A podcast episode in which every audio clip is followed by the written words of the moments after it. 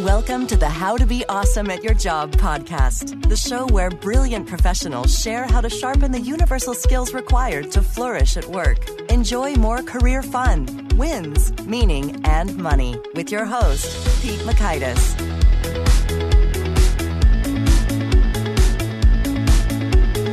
Hello, and thanks so much for joining us here for episode 164 with Brad Stulberg. Brad is talking performance being smart and sharp and on it and energetic as much as possible. So you're going to learn one, Brad's ultimate growth equation, two, how to get comfortable with being uncomfortable, and three, the huge difference that making a difference makes. So if you'd like to check out the show notes or the transcript or the links to items that we're referencing here, it's over at awesomeatyourjob.com slash ep164. Here's Brad's story. Brad Stulberg researches, writes, speaks, and coaches on health and the science of human performance. He is co-author of the new book, Peak Performance, Elevate Your Game, Avoid Burnout, and Thrive with the New Science of Success, releasing just this week, actually, and is a columnist for New York and Outside magazines. You can follow Brad on Twitter at B Stulberg and learn more on his website, bradstulberg.com. Here's Brad. Brad, thanks so much for joining us here on the How to Be Awesome at Your Job podcast. Ah, thanks for having me. Oh my gosh, I'm so excited to dig into your stuff. You have committed the crime of having too much great content in your book for the time we have available. So I might have to jump right in. All right, that sounds good. I guess uh, that's a good crime to commit. Oh man. Well, it was one sentence that really gripped me was both runner and consultant shined extremely bright, only to see their performance plateau their health suffer, and their satisfaction wane. Ooh, daunting. Now, you are the consultant in the story. Can you share that narrative with us? Yes, um, I can. So, about 10 years ago, straight out of undergraduate school, I went to work for McKinsey and Company, which is considered one of the big three large management and strategy consulting firms. And I love the work. And I wouldn't say I was great, but I was good. I was good enough and just threw myself completely into it. And for as easy as it was for me to turn it on, I struggled mightily to turn it off. And really, over an 18 month period, I was just constantly working.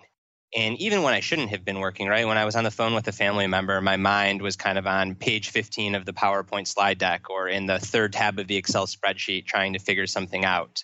So it wasn't even external pressure. It was just I personally struggled so much to turn it off uh, and you can only do that for so long. At least I could only do that for so long. And probably around the two year mark of my time there, a little bit before that, I just was tired physically, psychologically, emotionally.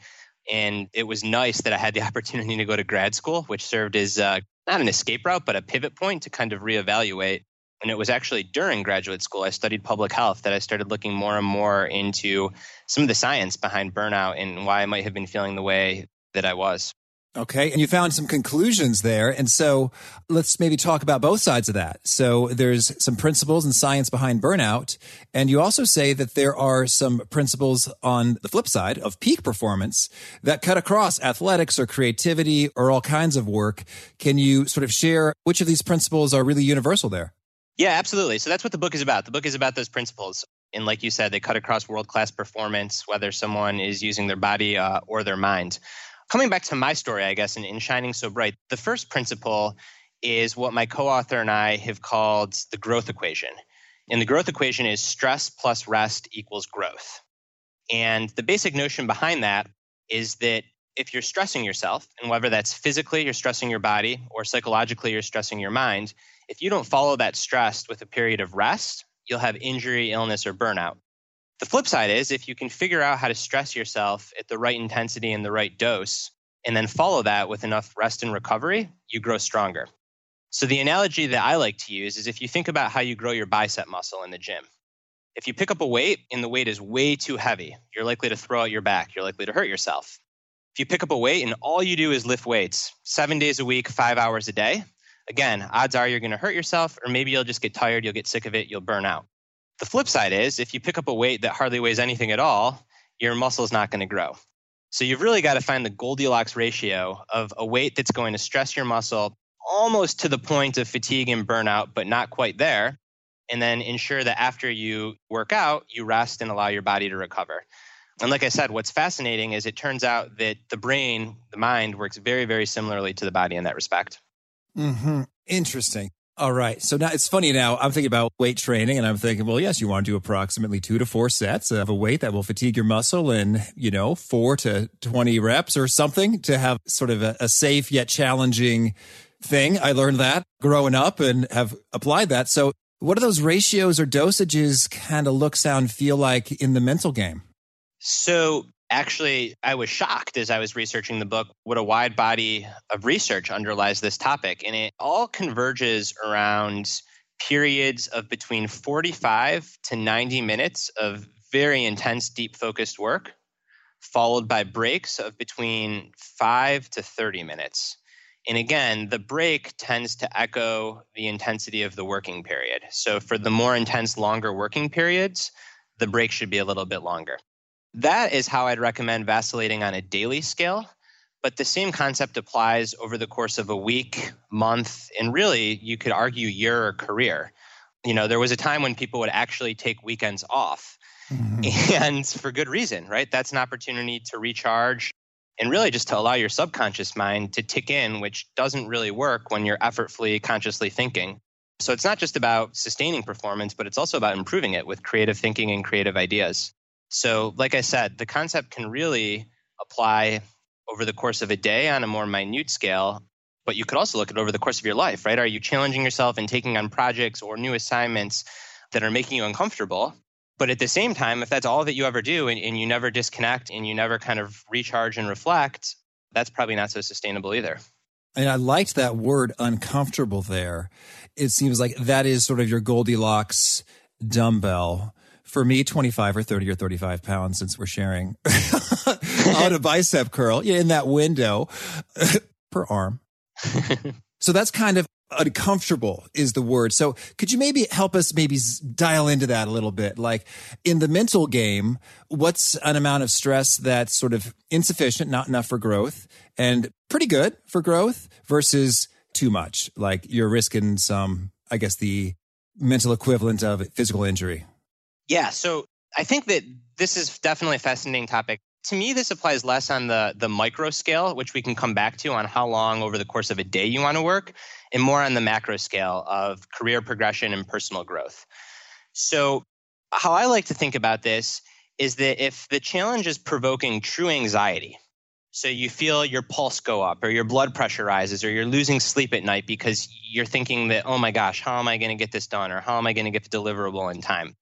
To me, that's too much stress because that's not sustainable, right? If, and it's kind of like how I was as a consultant. If that compounds over weeks and months, eventually you're likely to burn out.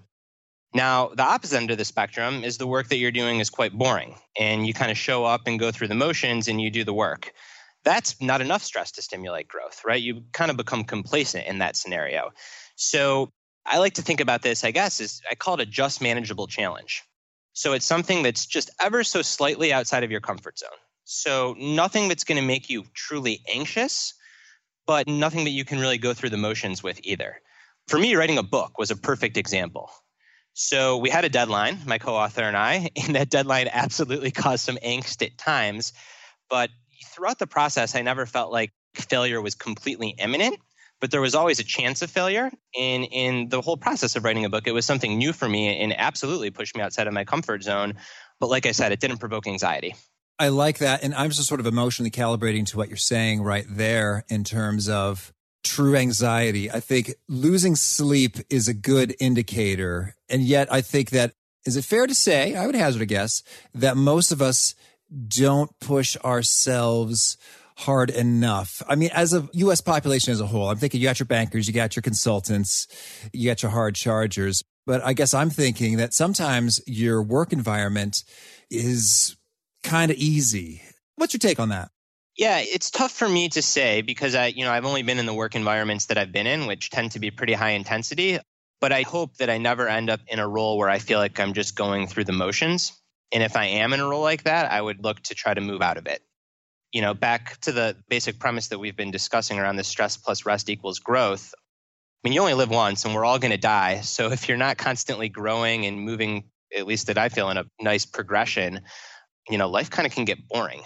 So again, without assigning value across various industries, yeah, I do think that unfortunately there are probably people that feel like they're stuck going through the motions. Mm-hmm. I hear you. And I am similarly thinking about sort of the positive growth moments in the consulting career. It was someone handed me an assignment and it's like, how am I going to do that? I don't know. But then it's like, well, I guess I'd probably do A, B, or C, and then maybe D and F and maybe I'll just reorganize that outline a little. And then sure enough, hey, I have a plan. It's like it just materialized. And once that happened a few times, I got sort of comfortable with the discomfort, if you will. Yeah, it's you know to me that parallels to um, I'm more of an endurance athlete, so that's like doing a really hard running workout. So maybe it's five by one mile at an extremely hard pace, and you sit there looking at that workout, and it's like, oh boy, how am I going to get through this? But then you find a way and then when you come out the other side you gain confidence and you're actually physically stronger. And i think in the example you gave you gain confidence and your problem solving ability probably improved. Mm-hmm. certainly. And so then i want to hear a little bit about so you talk about intense deep focus.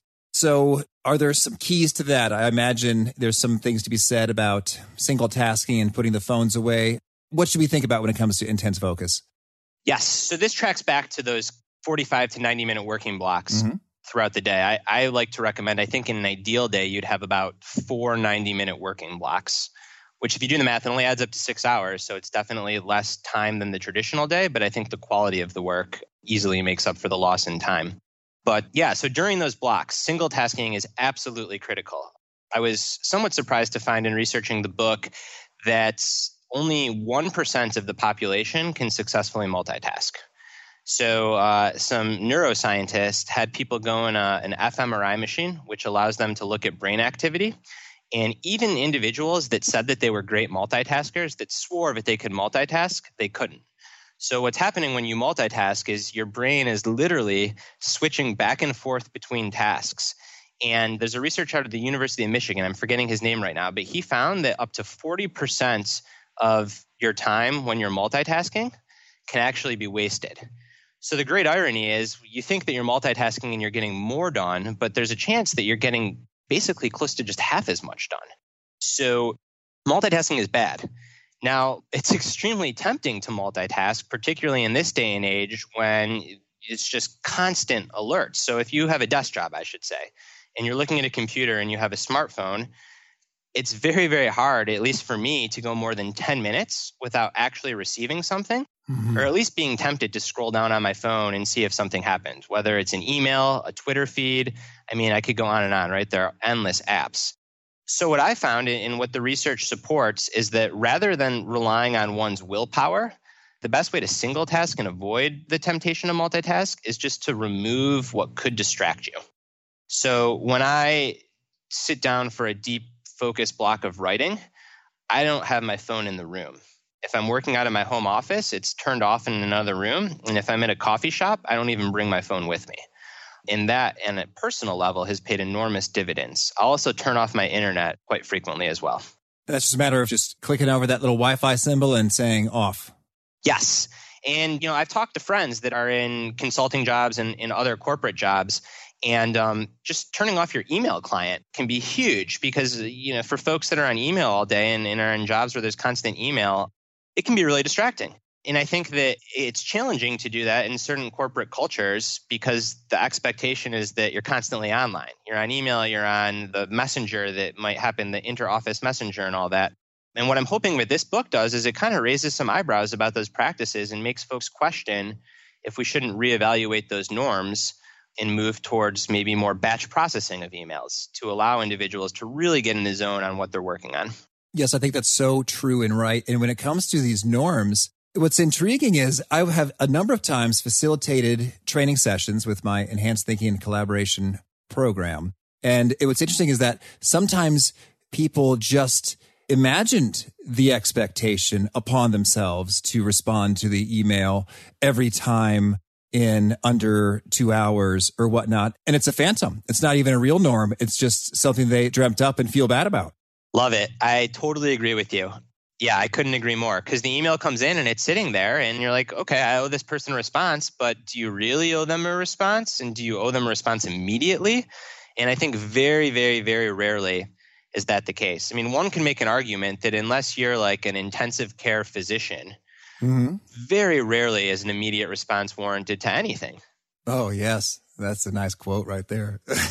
and so I also want to hear you say when it comes back to the rest side of things, what are some of your research findings in terms of what makes a rest effective, whether it's short or long? So I'd break that down into two categories. We can discuss sleep, which is kind of in its own bucket because you could maybe take a power nap during the day, but for a lot of folks, myself included, that's just not very practical. But then there are these micro breaks. And micro breaks are, are those that range, like I mentioned, really between six and 30 minutes. The most convincing micro break to me is just a simple walk. So uh, there's some research out of Stanford that has shown that just a five to 15 minute walk can increase creative thinking and problem solving by up to 40%, which is quite phenomenal. 40, yes. Right? I mean, it's really fascinating. And then I thought about it in my own life. And when I'm stuck on a problem and I sit there staring at the screen trying to figure it out, I rarely do. But when I step away from the screen and I go run an errand, or even if it's just walking around the office to get some water and going to the bathroom, I either have an aha moment and then the answer just kind of comes to me, or when I come back, I feel like I'm much more productive. Speaking with mathematicians and a whole bunch of writers in reporting on the book, I learned very much the same thing that the temptation when you're stuck is to continue grinding, but that's often the best time to step away. And a short walk is a really practical, simple, evidence based tool.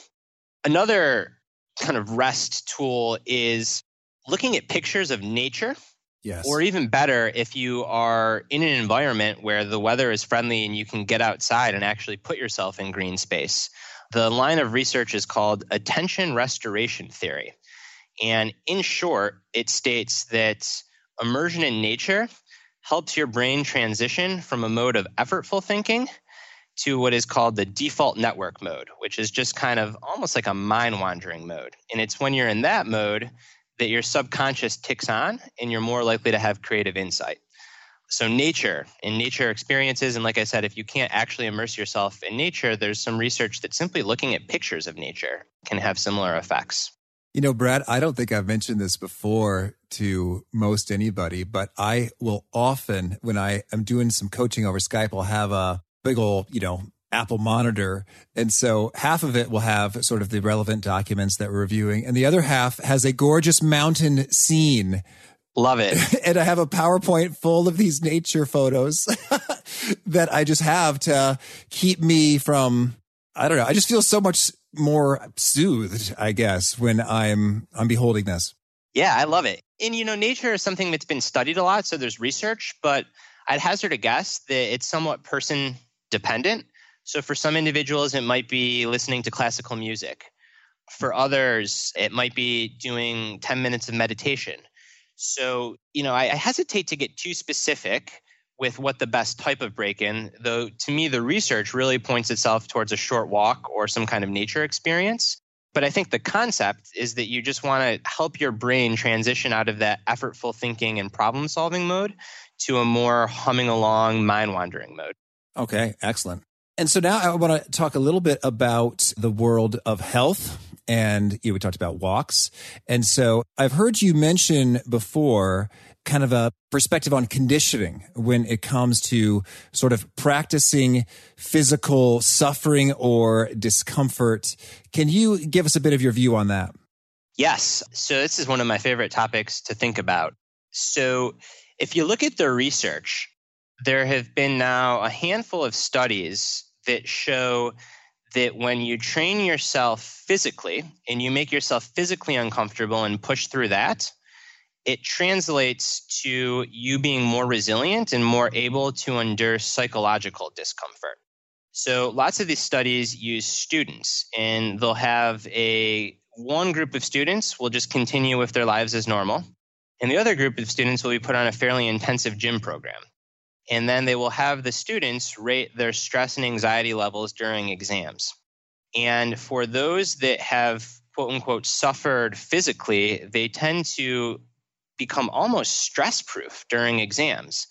And the basic theory is that pushing yourself physically is a constant battle to keep yourself calm and to say yes when your body is screaming no, right? You're becoming extremely uncomfortable, yet you're learning that it's okay to be comfortable with being uncomfortable. And it turns out that that tends to translate far beyond the gym or if you're running the road into other areas of life someone has called it, I'm forgetting who, a keystone habit. So that when individuals start to exercise, they become more likely to change their diet. If they smoke, to quit smoking, to better manage their finances. So all of these spillover benefits follow. So much that there are now programs that help homeless individuals and people that are experiencing homeless to get back on their feet through running, which I just found like really, really interesting. That is interesting. And so for this exams piece, I'll put you on the spot a little bit with regard to the research. I guess I'm thinking when it comes to stress, I think on the one hand, there's sort of like the biological, physiological stuff that's going on by exercising and sort of mopping up free radicals and, and all that from the actual exercise. But this study, it was the exercise happened prior to the stressful period. Yes, so mm. the, exactly. So the exercise happened prior to the stressful period. So I believe it was over the course of a semester, and then the exams came at the end of the semester. Oh, that's great. Certainly. So it seems like a new capability, sure enough, got installed there as opposed to, yeah, mopping up the stress as it comes via a run or something. Exactly. And I actually, I just pulled up the study to make sure um, oh, very nice. that I was remembering correctly. So not only did they self report feeling less anxious, but their heart rate variability was greater. And heart rate variability is a physiological indicator of stress, and you want more of it. So if you have greater heart rate variability, it means that your body's feeling less stress. So it actually changed their physiology as they were taking the exams, not just their psychology. Really oh. pretty interesting stuff. Oh, that is. Now, Brad, I have no knowledge whatsoever of this concept of heart rate variability, and I'm a Fitbit wearer, so shame on me. But you're telling me that having more variability between, you know, chilling low 53 and going high 200 is a good thing. Ah, so I'll explain. I'll try to explain. So, heart rate variability isn't necessarily the range between a low heart rate and a high heart rate. It's actually the space between beats of your heart. So, if you think of like an EKG, a healthy EKG, it bounces up and down. There's a lot of variability. Do, do, do, do, do. And if somebody comes closer to flatlining, that variability goes away. So it's a much, much more precise measure than just like taking a resting heart rate and then a max heart rate. It's actually the milliseconds in between heartbeats. The milliseconds in between heartbeats, which is different than something I could just derive from my heart rate. Exactly. Now, there are, if you just were to Google heart rate variability apps, I can't name you off the top of my head, but I think one might be called Whoop, but there are starting to be trackers similar to a Fitbit that will also measure your heart rate variability. Okay. And so if I have more of that, sort of more milliseconds, or is it variability between the milliseconds that I'm going for? Bingo, variability between. So not to get too far into the weeds, but it's almost like you want to think of it like a jazz procession, your heart rate. So some beats are quick, milliseconds in between, others have more expansive. Bingo. So we're moving all over the place, or your heart is, I guess it doesn't necessarily, I don't want to say it means you're healthier, but it means that your fight or flight response is not turned on. So your body is not experiencing stress. Okay. Well, that's cool. Well, so that just gives an extra data point saying this effect is for real. And that's cool. Thank you. So can you tell me then when it comes to this adaptation that you're going for in terms of comfort with discomfort, are any particular forms of exercise better than others at getting her done? So I'm a runner. So part of me wants to say running, but that would be lying because the truth is that it really doesn't matter. I think that the key is that you're pushing your body in a way that is making you uncomfortable. And whether that's through CrossFit, through lifting weights, through running, through cycling, through swimming, it doesn't much matter. And what's so neat about this is it's like precise, it's so person specific. So for me, being uncomfortable running might be six minute pace for someone else, it might be five minute pace. For someone else, it might be eight minute pace. None of that matters. I mean, you know when you're working out hard and you're uncomfortable. And when you get to that spot and you experience that and you do so regularly, that's when the benefits start accruing. That's very good. And so I guess I'm wondering I could sprint and be uncomfortable for a moment, or I could run quickly over the course of a number of miles and be sort of less uncomfortable for a longer duration. Do we know anything about that? I do not. I'm okay. not sure if there's any research there. As a lifelong athlete, I've come to learn that there are many different flavors of discomfort, like you said. photos included. I think the big takeaway for listeners, and at least certainly this is my belief, is just if you can cultivate a physical practice in your life, not only is it going to make you physiologically healthier, but I think it comes with all kinds of cognitive and emotional benefits that the research is just starting to measure. All right. So so now I was so fascinated something you mentioned in your book that has not come up from the two prior extended grillings of sleep doctors that have happened on this program is that you said that there's some indication that sort of the seventh or eighth hour of slumber is more potently beneficial than, say, the fifth hour of sleep. Yes, that is the case. So there are a whole handful of hormones that are released when we sleep. And these hormones are quite beneficial mainly for physical growth, but there's some evidence that one of the hormones, testosterone, uh, is also quite helpful for, I guess, what we could call mental growth. And with each cycle of REM, REM sleep, which is, I guess, what you could just layman's persons call deep sleep, more of those hormones are released. So let's say your first cycle of REM sleep, and I'm just going to make up an arbitrary scale, you get five units of hormone. In your second cycle, you get 5.8.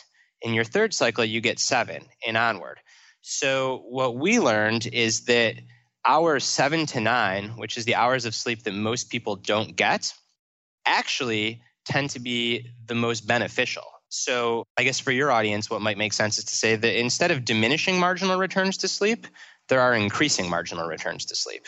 Oh, I love every bit of encouragement I get to that that more sleep is beneficial. I think that Brad, you tell me, do you still have a little bit of the hardworking consultant, I'm not working hard enough and I'm sleeping too much guilt in your life, or have you purged it fully?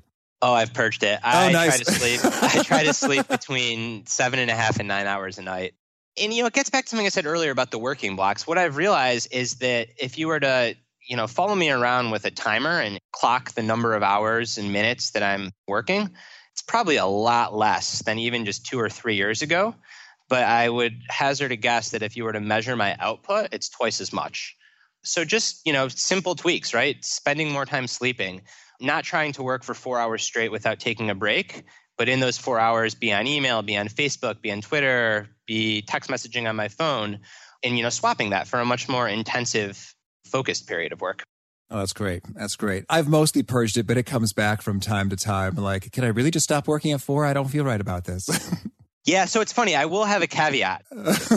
I say all this and I do try to practice what I preach, but I also am a firm believer that if you're working on something and you're in the zone and whatever you're working on has just got a hold of you, and like if you're a writer, the words are pouring out, whatever the example might be for someone's field, just go for it. Like I very, very, very rarely will step away from a nice groove, and I don't like to encourage other people to especially in creative pursuits, because you don't know when that groove's going to come back. Right.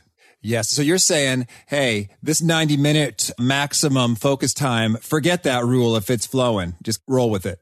Exactly. In I don't know about other people, but for me, those moments of flow don't come too frequently. So it tends not to be a problem. Yeah. Understood.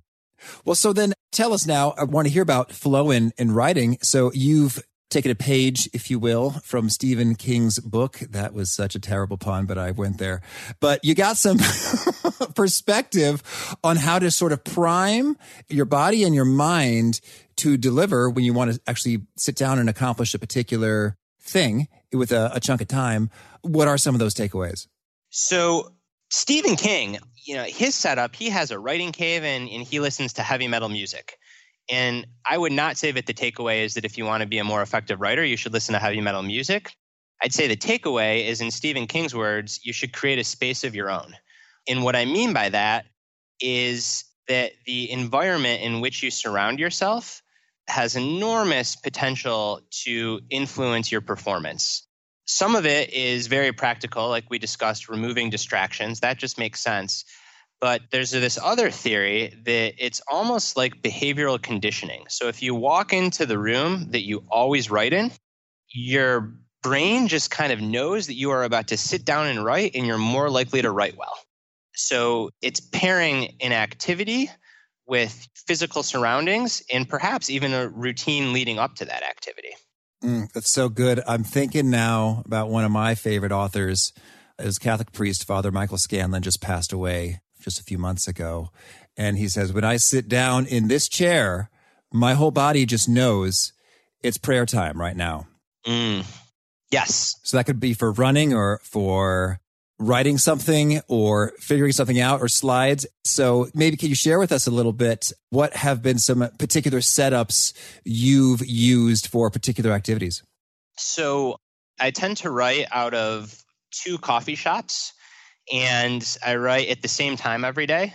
And I take the same walk to those two coffee shops every day and I order the same coffee. And if I'm going to listen to music, I have the same playlist. So it's just the entire, like I said, the entire routine leading up to it. And then the physical area is all connected with the act of writing. To nerd out for a second, because I just I can't resist from doing so, the science here is called the science of affordances. And what that says is that over time, physical objects can afford you a behavior. So the example that we use in the book is when a baby is first born and a baby sees a chair that is just a physical kind of gob of mass or matter, excuse me. And nothing's really happening in the baby other than maybe they're realizing that there's this matter in front of me. But by the time that baby's 20, when they see the chair, their motor neurons in their brain, which are basically the part of the brain that's going to tell them to sit down, it's already firing before they've even started to sit down. Hmm. So you can take that and extrapolate out where if you have, let's say that you have your writing laptop that you only use for writing. If, and again, this is very particular to the example of a writer. When you look at that laptop, in theory, the parts of your brain that need to function well for you to write well, they kind of get like a little nudge to start working, maybe at a level more than they would otherwise. That's great. Thank you. Well, so now I'd like to get your take here when it comes to you had a compelling section about is it possible that fatigue is really just in our head What's the story behind that? Yeah, so this is probably to me the most fascinating portion of the book, certainly from a research perspective. So, the theory in exercise science is called the central governor of fatigue model. And what that says is that the brain shuts down the body when the body still has more to give. And it does so as a protective mechanism which actually makes a lot of sense. So it's the brain's way of saying, whoa, if you go any harder, you push yourself any harder, you could risk organ failure. So we're going to shut you down before you even get close to that point. Physiologists, they hypothesize that it's between 1 and 4%. So athletes could have 1 to 4% more to give before they'd actually cause harm, but the brain shuts down their body before they can push through, you know, those additional percentage points. What's really, really interesting is that individuals that reflect on something called a self transcending purpose, which is just a fancy way of saying something, a cause beyond themselves, they tend to be able to override a significant amount of more fatigue than individuals that don't. So, to make this real with a practical example, so many athletes will set a world record or do something that is unfathomable, not thought possible. And when they cross the finish line, rarely do they say, oh, I was thinking about how great it would be to be champion, or I was thinking about all the positive media attention I'll get. Generally, what folks tend to say is, I was thinking about my family, or I was thinking about my brother that has cancer to whom I dedicated this race. Or if it's a religious individual, I was thinking about God. And by calling upon that higher power and quote unquote transcending themselves, they are able to perhaps dull the part of their brain that's so focused on protecting their self because they're literally transcending that. Fascinating. Oh, that's so good. And what's intriguing there is it's not just a matter of focusing on something else. Like after this, I'm going to have a steak dinner. it's a matter right. of focusing on something else that is not you. Yes, and really, really believing it. You can't just pay a lip service. You know, like you have to really believe in that purpose. So then in the spirit of the book, which looks to look across domains, my co-author and I, we started to think, I wonder, you know, could this be applied outside of sports? So we started to look at the research on motivation in the workplace. And sure enough, there are a handful of studies that show that individuals who feel that their jobs have meaning and or benefit greater causes or people other than themselves, they tend to perform better and they tend to perform longer. Yes, absolutely. And you know, my buddy Arthur Woods, way back in episode six, his whole company, Imperative, studies this phenomenon in consulting and they've sort of proven it and matched up all kinds of data sets showing just that again and again. So it's powerful stuff. And part of me can't help but speculate that it makes sense adaptively, biologically, in the sense of when we have a purpose beyond ourselves, we are supporting a herd or a clan, and that's good for survival. Yeah, well said. I couldn't agree more. And then there's also sort of spiritual connections as well in terms of like that dimension of the human experience. So that's such a cool distinction there is that it's a purpose and not just a purpose that enriches you, but a purpose that is beyond yourself. So then you said, okay, we can't just pay it lip service. So how could you make that connection? So for listeners that are very interested in this topic, there is a entire chapter in the book on basically constructing your purpose.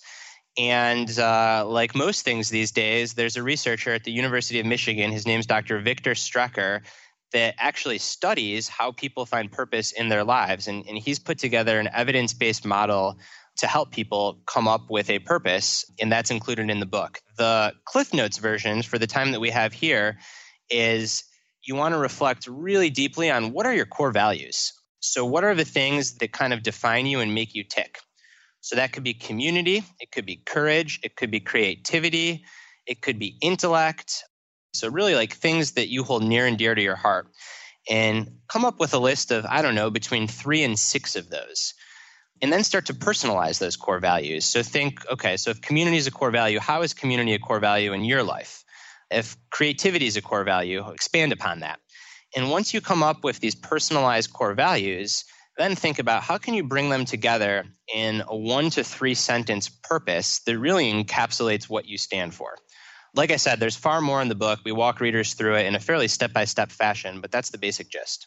So, could you give us an example of the personalized step is that just part of your reflection in order to arrive at, you know, what makes this real for me? Yes, exactly.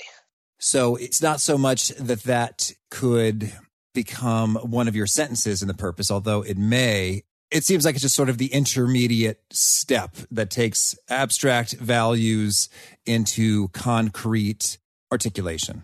Yes, exactly. So let's say that I value one of my core values is creativity. So for me, in my purpose statement, it could be explore new ideas, keep an open mind, and try to connect with people that will challenge me. So that's how I would personalize that core value of creativity. And well, then, if you may, can you share with us then the final purpose statement? Ah, so my final purpose statement. So I had one for writing the book, which I'll make readers actually open up the book and read. My overarching purpose statement that I try to live by across all areas of my life is to cultivate positive energy and share it. Oh, that's good. And I like the distinction you made there. It's like you've got one purpose for the book, another purpose for your life overall. And this is so fun. I don't think I've really visited this for myself recently. It helps. It helps me. I'll tell you what. So on a sticky note, I would write down my purpose. And when there were times where it was really challenging in the book writing process, just having that there as a visual cue to look at and kind of become a reminder of why I'm doing this, I'm positive it helped. One of my favorite examples um, in the book, we met someone that works for a large healthcare delivery system. And a part of her job is publishing a report in Excel. And, and she described this as just extremely cumbersome. And after publishing the report, she constantly gets calls from various nurses and doctors that use this report. And to her, the questions that they're asking are ridiculous. And she just gets extremely annoyed with this. But she told us that then she wrote down that this report is actually driving practices that are saving lives. And she put that on her phone. So when the phone rings and she sees one of these people calling to question this report with questions that she doesn't understand how they could have, she remembers that by giving them an answer and by having patience and being there for them, the ultimate result is lives saved. And she said it just totally changed her energy throughout the day. Whew. Oh, that is money. Thank you. So good. Well, Brad, tell me, we've covered a lot of territory. Is there any quick thing you want to make sure to mention before we shift gears and hear about your favorite things? No, I don't think so. But yeah, there's just so many fascinating little tidbits that I learned, and I'm glad that we got to go through, yeesh, probably the majority of them. Super. Well, I am too. So thank you for that. And well, now tell us, can you share a favorite study? So I think that my favorite study would be the one that we discussed on how exercise can shape you beyond the gym. Okay. And how about a favorite book? So my favorite book is Zen and the Art of Motorcycle Maintenance, and um, its author Robert Pirsig actually just passed away recently, which is quite sad. He's kind of my intellectual hero, but uh, just a phenomenal book. Oh, thank you. And how about a favorite tool? So I'm pretty old school. I think that my favorite tool is I was going to say my laptop, but I like Twitter. And I know it's so funny that I went on a rant about how Twitter can be so distracting. Um, but I found that I've really connected with a fair amount of people via Twitter that have turned into long-standing relationships. Thank you. And how about a favorite habit, a personal practice of yours that helps you flourish? I would say my, my daily exercise. And is there a particular articulation of your message that seems to really get folks nodding heads, resonating, taking notes? So I think it's that stress plus rest equals growth in figuring out what that means in their own life and even for various pursuits. So what that might mean in their relationships, what that might mean in their job, if they have hobbies, what that might mean for their hobbies, but really trying to apply that equation across all areas of their life. And what would you say is your ideal contact information if folks want to learn more or get in touch? Where should they go? I'm on Twitter at B Stulberg, just like my name. And then my website is www.bradstulberg.com. Okay. And is there a final challenge or call to action you'd issue to those seeking to be awesome at their jobs? So I would say, you know, really stress plus rest equals growth and figure out what that means for you and figure out where you think you want to be in one year, five year, 10 years and then how can you manipulate that equation with the projects that you take on and ensuring that you're building in enough time to recover and recharge to get there? Perfect. Brad, this has been so much fun. Good luck on your huge runs and all you're up to. All right. Thank you, Pete. This is a pleasure. I, I really enjoyed our conversation. This interview in particular has really stuck with me because I think I've gotten into some bad habits of doing insufficient rest in the stress plus rest equals growth equation just because I'm so interested in the stuff that's going on and that I'm working, that I'm building, that I'm creating, that I'm talking with you all. And again, shoot me a note anytime, Pete at awesomeatyourjob.com. And it's an exciting world and I'm eager to find answers, to create stuff, make it happen. And I just keep go, go, going. And then I was like, well, why am I so tired now? Oh, I forgot to rest because I was so into what I was doing, which I guess is a pretty cool problem to have. But nonetheless, Brad has really been in my ear, just kind of ringing as I'm thinking, oh, oh, make sure to build in some rest times. And I kind of schedule them out a little bit to ensure that I've got those going throughout the day. And I even have been inspired from another guest you'll hear from later, Joe McCormack, about being brief, has a habit of using a little one minute sand timer. And I find that is helpful to actually put my computer in sleep mode and then just flip that over for a minute, breathe, chill, look at a simple non digital thing like sands flowing through. And that's part of my little uh, rest and recuperation ritual, along with taking a little walk back and forth, maybe outside or the hallway, visiting the bathroom, eating a snack, whatever, making sure I build that in has made a real difference in terms of ensuring that I'm rocking and rolling in the later part of the afternoon instead of just being wiped out after just sort of overdoing it in the early part. So thanks, Brad, for that. Hope you found those and other nuggets that Brad shared handy. And again, if you want to check out the show notes, the transcript, the links to pieces that we referenced here, it's at awesomeatyourjob.com slash ep164. And I'd encourage you, if you haven't already, push subscribe so you'll catch folks like our next guest. It's Adam Kahane. He's got some cool perspectives having worked with folks who wanted to kill each other, literally. And he has some wisdom when it comes to how do you work with, collaborate with folks you don't like, you don't respect, you don't agree with, and navigating some of those tricky issues? So I hope to catch you there. Peace. Thanks for joining us for today's episode. To get the most out of this conversation, visit awesomeatyourjob.com to find today's show notes, transcript, and infographic summary cheat sheet. For more entertaining professional skill sharpening, be sure to subscribe to catch the next episode of How to Be Awesome at Your Job.